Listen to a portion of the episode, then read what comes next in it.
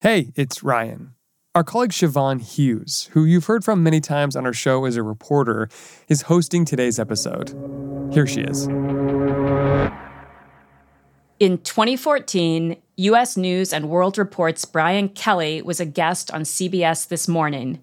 He was there to reveal the 30th edition of the publication's college rankings, and the announcement was treated like a news event. Listen, a lot of people are ranking the colleges and universities, but after 30 years, I'm thinking you all are the gold standard. You think that too? Well, thank you. I'm going to agree with you on that. I appreciate that. Yeah. Every year, U.S. News and World Report ranks colleges and universities across the country. But I think we, we like to say we are the gold standard. It starts with U.S. News, and everybody says, okay, here's how we're not like U.S. News. Okay, and number one again. Yeah, number, number one, one is, again is. Number one is Princeton. Okay. Uh, the usual suspects. I don't think the impact that US News rankings have had on schools can be understated. That's our colleague, Melissa Korn. Schools make spending decisions, they make admissions decisions, they make so many of their decisions based on what it might mean for the rankings. They are written into strategic plans of universities. There have been instances where a president's compensation is tied in part to rankings improvement. But Melissa says she's heard complaints about the rankings for years. I've talked to college presidents and grad school deans, and for so long they have said, Gosh, we hate the rankings. Yet that was all behind closed doors. Now, some schools are revolting and publicly pulling out of the rankings. You know, higher ed isn't known for being the most innovative, the most risk taking kind of industry in a lot of ways. And there's a bit of a pack mentality. And to see that kind of a group protest build momentum over the past few months has been really fascinating. And it wasn't really until November that those whispers turned into shouts, kind of really building into this crescendo of complaints and concerns. Welcome to The Journal, our show about money, business, and power. I'm Siobhan Hughes. It's Tuesday, March 28th.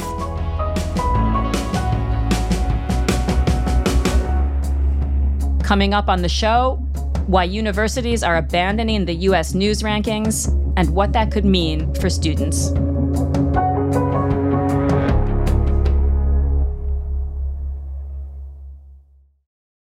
This episode is brought to you by Indeed. We're driven by the search for better, but when it comes to hiring, the best way to search for a candidate isn't to search at all. Don't search, match with Indeed. Use Indeed for scheduling, screening, and messaging so you can connect with candidates faster. Listeners of this show will get a $75 sponsored job credit to get your jobs more visibility at Indeed.com/journal. Terms and conditions apply.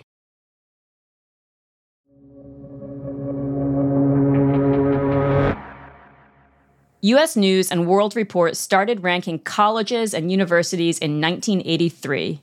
Initially, the undergrad rankings were just based on surveys of presidents, you know, what schools do you think are the best? Soon after that, they started adding more information and then they became annual reports.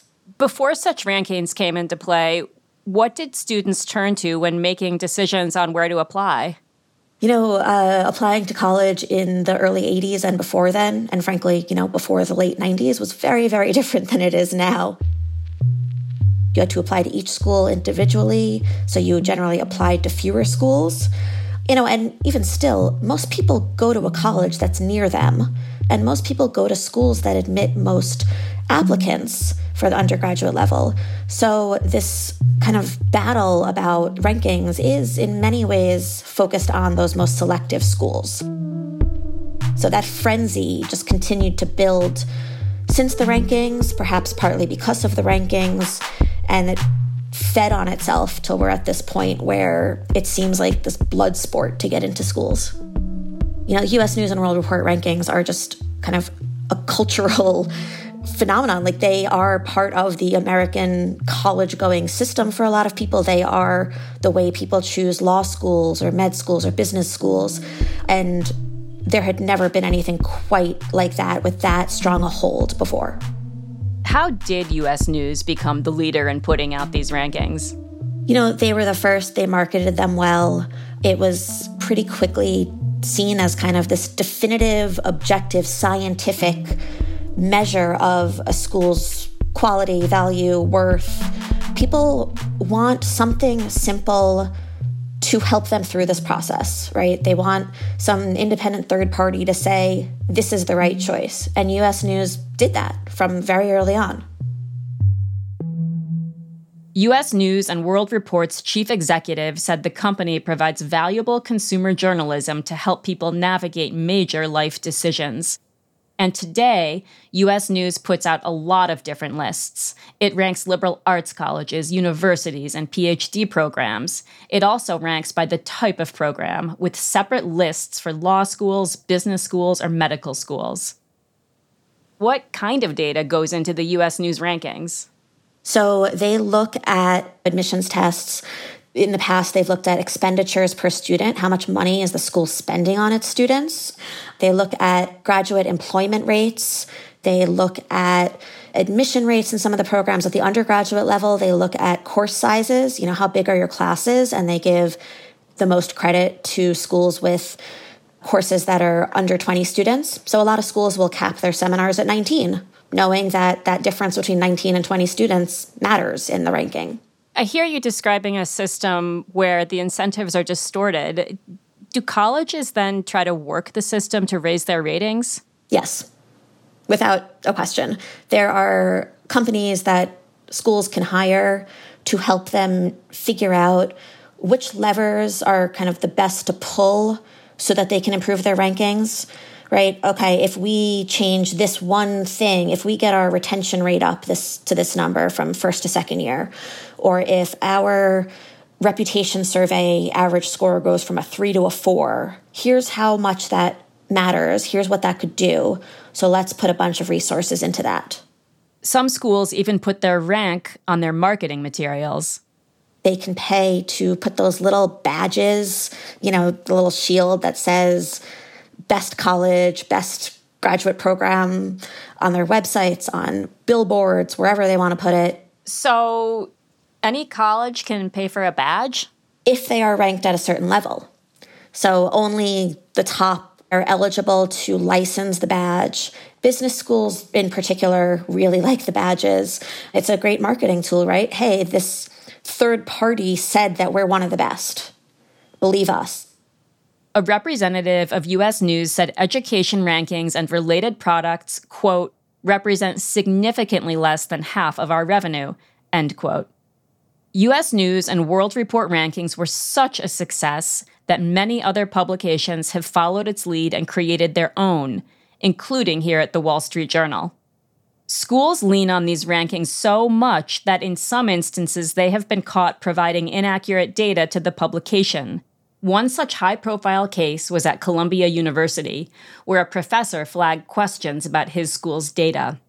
And at Temple University, a former dean was convicted of fraud for submitting false information to U.S. News. Columbia University has dropped to number 18 on the latest best colleges list from U.S. News and World Report. It comes after the Ivy League school admitted that it had submitted inaccurate data in earlier years. Temple University is looking for a new dean for its business school after Moshe Porat resigned today over a school ranking scandal. The university. With so much riding on these rankings, Melissa says that colleges and universities have long raised concerns about the power that U.S. News holds. For one, the publication doesn't fully reveal how it exactly calculates rankings. There have been complaints and concerns since the start about the methodology, about some of the calculations. You know, we, we know what goes into them, but we don't know exactly what the math looks like. So it's hard to reverse engineer these and fully understand why Princeton is one, MIT is two, State U is whatever it may be. But few colleges have spoken out publicly against the rankings, partly because they fear losing prestige. In 1995, Reed College in Oregon did stop sharing the data with US News because it felt the ranking system was unreliable. Reed's rank the next year dropped precipitously after they stopped cooperating, and it was kind of seen as this punishment. Their ranking has since risen again, but that had this chilling effect on other schools that had problems with it. Why did the Reed College withdrawal not lead to a larger rebellion at that time? The rankings matter so much to prospective students, to potential employers, even. They only recruit at, you know, schools with these ranks that nobody wanted to be first. Nobody thought that just a couple of schools from the middle of the pack pulling out would really change anything. But then last year, something shifted. That's after the break. This episode is brought to you by Workday. Get the whole band together with Workday and pair finance and HR on one platform for an epic performance. With Workday AI at the core, you'll make confident decisions faster than ever, and you'll drive flawless business and finance operations with an agile platform that constantly evolves to future proof your organization. Be a finance and HR rockstar with Workday. Visit Workday.com to learn more. Another day is here, and you're ready for it. What to wear? Check. Breakfast, lunch, and dinner? Check. Planning for what's next and how to save for it? That's where Bank of America can help. For your financial to-dos, Bank of America has experts ready to help get you closer to your goals. Get started at one of our local financial centers or 24-7 in our mobile banking app. Find a location near you at bankofamerica.com slash talk to us. What would you like the power to do? Mobile banking requires downloading the app and is only available for select devices. Message and data rates may apply. Bank of America and a member FDIC.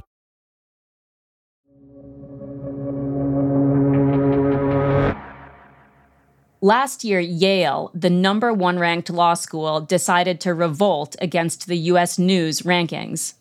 So in November of 2022, Yale Law School's Dean Heather Gerken, she sent a note to the Yale law community saying she has a lot of qualms with the rankings. She said the law school just isn't going to cooperate anymore. We're not going to fill out those surveys they send. She was particularly concerned about how the rankings counted graduates who had public interest jobs that were funded by the law school, that those were somehow seen as lesser employment. The dean was also concerned with how much the law school admissions test, the LSATs, mattered in the rankings. Here she is on PBS.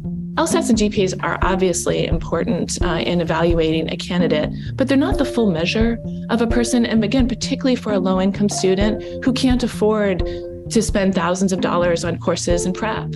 And, and it had clearly been just this dam breaking because later that same day, Harvard Law pulled out. And within a week, a handful of other top ranked schools pulled out. And within three months, 40 plus law schools had pulled out. Pulling out from the rankings doesn't mean that they won't be on the lists anymore. It just means that they'll stop sharing private information with US News and won't participate in their surveys. So, when the number one ranked school says, we don't want anything to do with this anymore, it's not because they're bitter about where they landed on the list, right? It's a, a kind of just a more fundamental opposition to the existence of the list. And that kind of gave cover or freedom for deans of other programs lower down the list to pull out as well. This boycott soon started to spread. Some medical schools also stopped cooperating with the rankings. Harvard Medical School was the first, and within a week, there were four or five other top medical schools that said they weren't going to participate anymore. Some said, you know, it really doesn't say anything about the quality of our instruction. They look at student faculty ratio, but they don't talk about what clinical opportunities, what the rotations are for the medical students, and that's how you measure a med school. But as of now, most undergraduate programs are still participating. None of the top 10 universities or liberal arts colleges have said they'll pull out of those rankings. I think there's significantly more resistance still at the undergraduate level than there has been among law schools in particular. The stakes seem to be quite a bit higher at the undergraduate level. University leaders and you know program deans will tell me they're having conversations with their trustees they're kind of weighing their options but what would really make them more willing to drop out at the undergraduate level is if their number ones did as well although two schools Colorado College and the Rhode Island School of Design both withdrew from the undergraduate rankings last month. So, What has US News said in response to some universities not participating in its program? So, one of the main uh, comments that US News has had, their CEO, I've had many conversations with him, he wrote an op ed in the journal, is that these schools are trying to shy away from accountability, that they don't want transparency, they don't want to be uh, scrutinized, and the rankings allow the public to scrutinize them. So, this is their way of just kind of closing ranks and shutting the doors and you know, pulling down the curtains and being secretive. US News says it's providing a journalistic service and will continue to rank universities with or without their participation.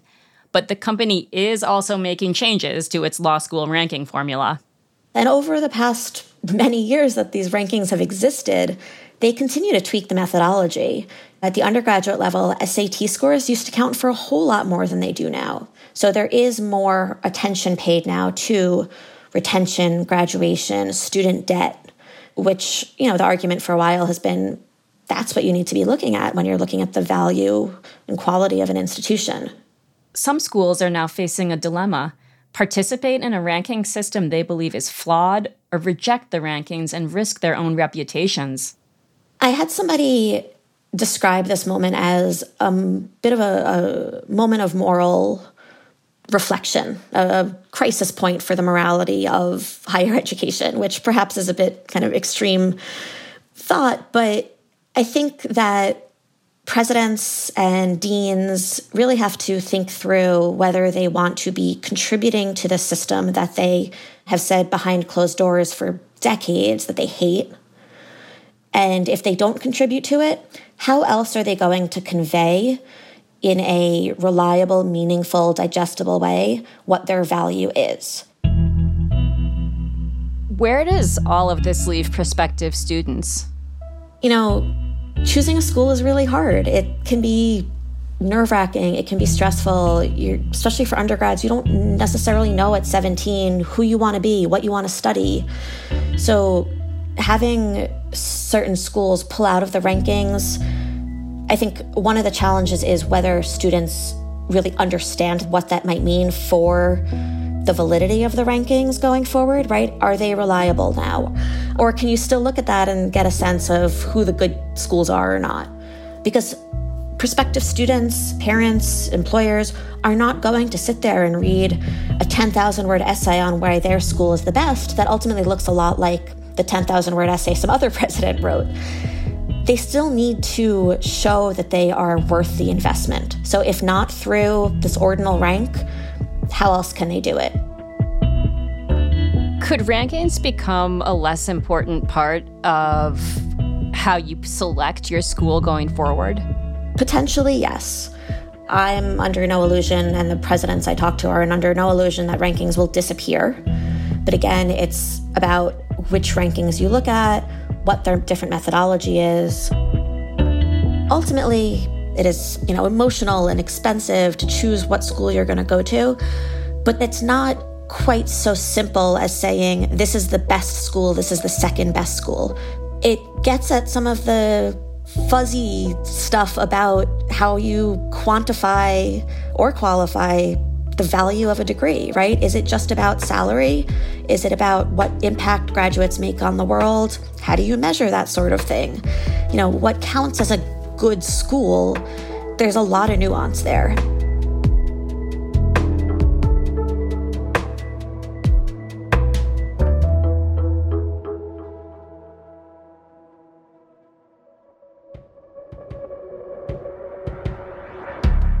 That's all for today, Tuesday, March 28th. The Journal is a co production of Gimlet and The Wall Street Journal. If you like our show, follow us on Spotify or wherever you get your podcasts. We're out every weekday afternoon. Thanks for listening. See you tomorrow.